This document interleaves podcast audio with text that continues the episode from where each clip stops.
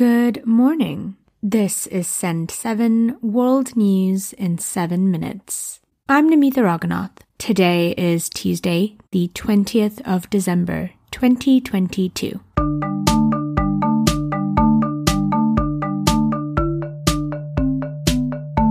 Starting in the Americas today. In Canada, five people have died in a shooting. The shooting took place at an apartment in Toronto. The suspected gunman was shot at the scene. Another injured person has been taken to hospital in a serious condition.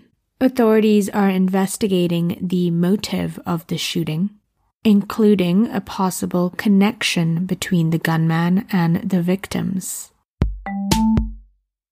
In the United States, Twitter users voted for Elon Musk to step down as Twitter CEO. A total of 57.5% voted yes after Mr. Musk asked his 122 million followers whether he should step down. Mr. Musk, who bought Twitter for $44 billion, said he would listen to the voters.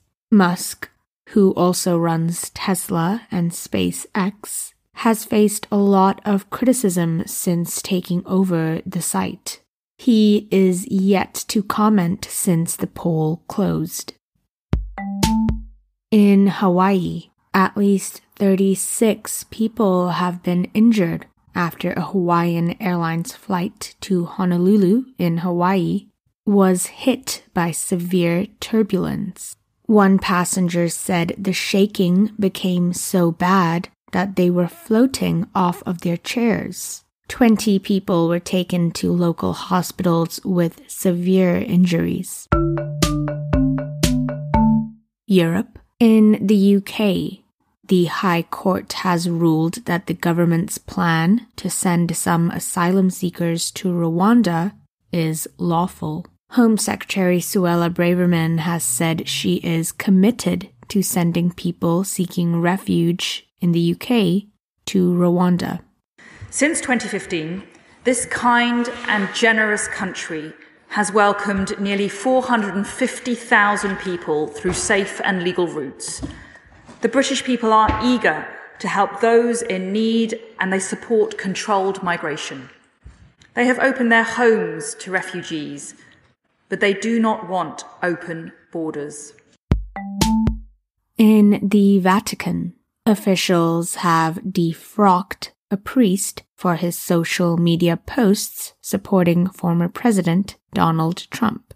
Defrocking is the process of stripping a priest from his power. A letter from the Vatican accused the priest, Frank Pavone, of persistent disobedience in 2016, Mr. Pavone, who heads the anti abortion group Priests for Life, put an aborted fetus on an altar and broadcast it online. His defrocking cannot be appealed. Asia. In Thailand, the government has said that 31 sailors are missing. This is after a warship sank during a storm in Thailand. The warship was carrying more than 106 people. Yesterday, authorities said they had rescued 75 sailors. They have also said they will keep looking for the 31 sailors who are still missing. In Jordan, Three policemen have been killed during a raid. The raid was on a location where it was believed the suspected killer of a police chief was hiding. The deputy police chief was shot dead during clashes with protesters last Thursday. The protests took place in several cities in Jordan over high fuel prices. Fuel prices have doubled in Jordan over the past year. The suspect was killed in the raid, while nine others were arrested. Africa. In South Africa, President Cyril Ramaphosa has just won another term as head of the governing African National Congress. This was after a few weeks in which it looked like he might resign or be pushed out by his own party. This was over an alleged corruption scandal. He is still at risk as he is being investigated by police, the tax office, and central bank over allegations that he hid at least $580,000 in his private farm. In Sudan, security forces fired tear gas at thousands of people protesting against military rule. The protesters marched towards the presidential palace but were chased away by police. They were protesting against a deal signed recently between the military and civilians. Protesters are saying the deal is too vague. And finally, yesterday, nations agreed to protect a third of the planet by 2030. This was in a major deal aimed at protecting the environment.